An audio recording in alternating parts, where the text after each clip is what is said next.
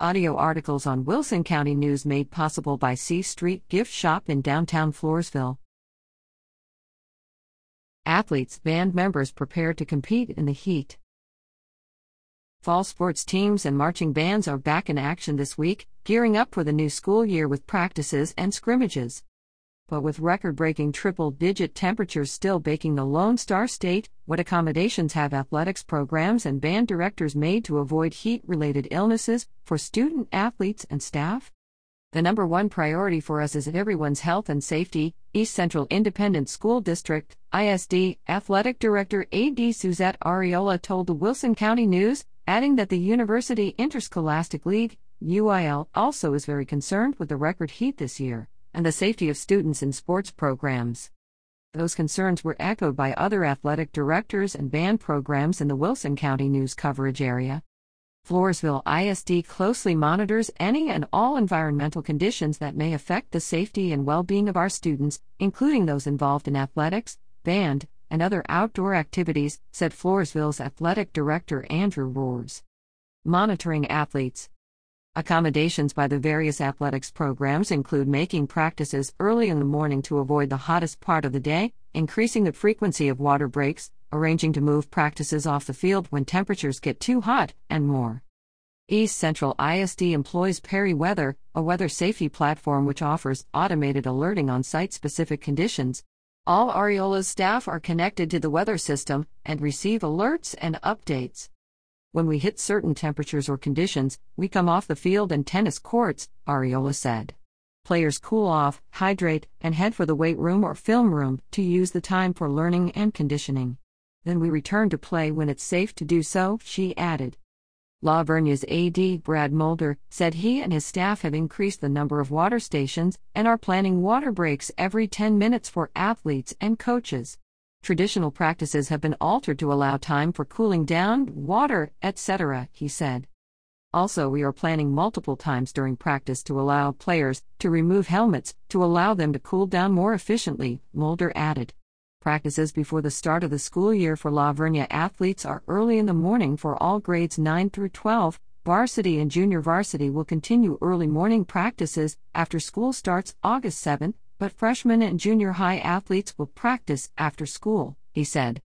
Our school district has developed and implemented a comprehensive emergency action plan to address any and all concerns that may result from a heat-related illness, Roars said.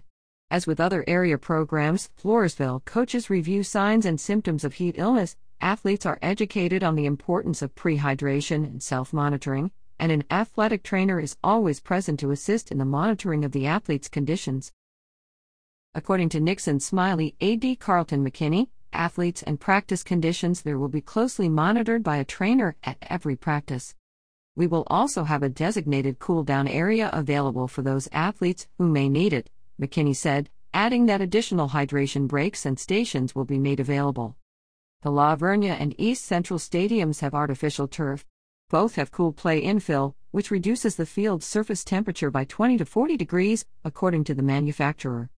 We have already noticed a difference in the radiation of the heat coming off the turf being less than the old turf, Mulder said of Bear Stadium, where the old artificial turf was replaced this summer, following the passage of a bond proposal in May. Bands keep the beat, too. Fall City ISD band director Stephen Wolfe said band practices are crafted with student safety in mind. For our summer practices, we only go outside to march in the mornings for about 45 minutes, Wolfe said. Students bring water bottles with them. The rest of our practices are inside to avoid the heat. Band directors and coaches urge parents and guardians to ensure athletes and band members stay well hydrated before and after practices. Although they are taking precautions when students are at practices, parents should watch for signs of heat stress or illness after they've been to practice or exercising outdoors. Our kids' safety is our top priority, Mulder said. Cool off. Exertion in the heat can lead to heat exhaustion or heat stroke if appropriate action isn't taken. If someone displays these serious symptoms, get help quickly. Develops hot, red, dry skin. Has cramps, a headache, dizziness, nausea, or confusion. Has a body temperature of 103. Passes out or feels like they will after being in the heat. These warning signs indicate your body isn't handling the heat. Cool off and hydrate, but sip water or a hydrating drink slowly. Avoid caffeine, alcoholic, or highly sweetened beverages. If you notice someone has stopped sweating along with any of the above symptoms, it could lead to heat stroke if they don't stop, cool off, and hydrate. When in doubt, don't hesitate to contact 911 for assistance. Gilby Smith at wcnonline.com.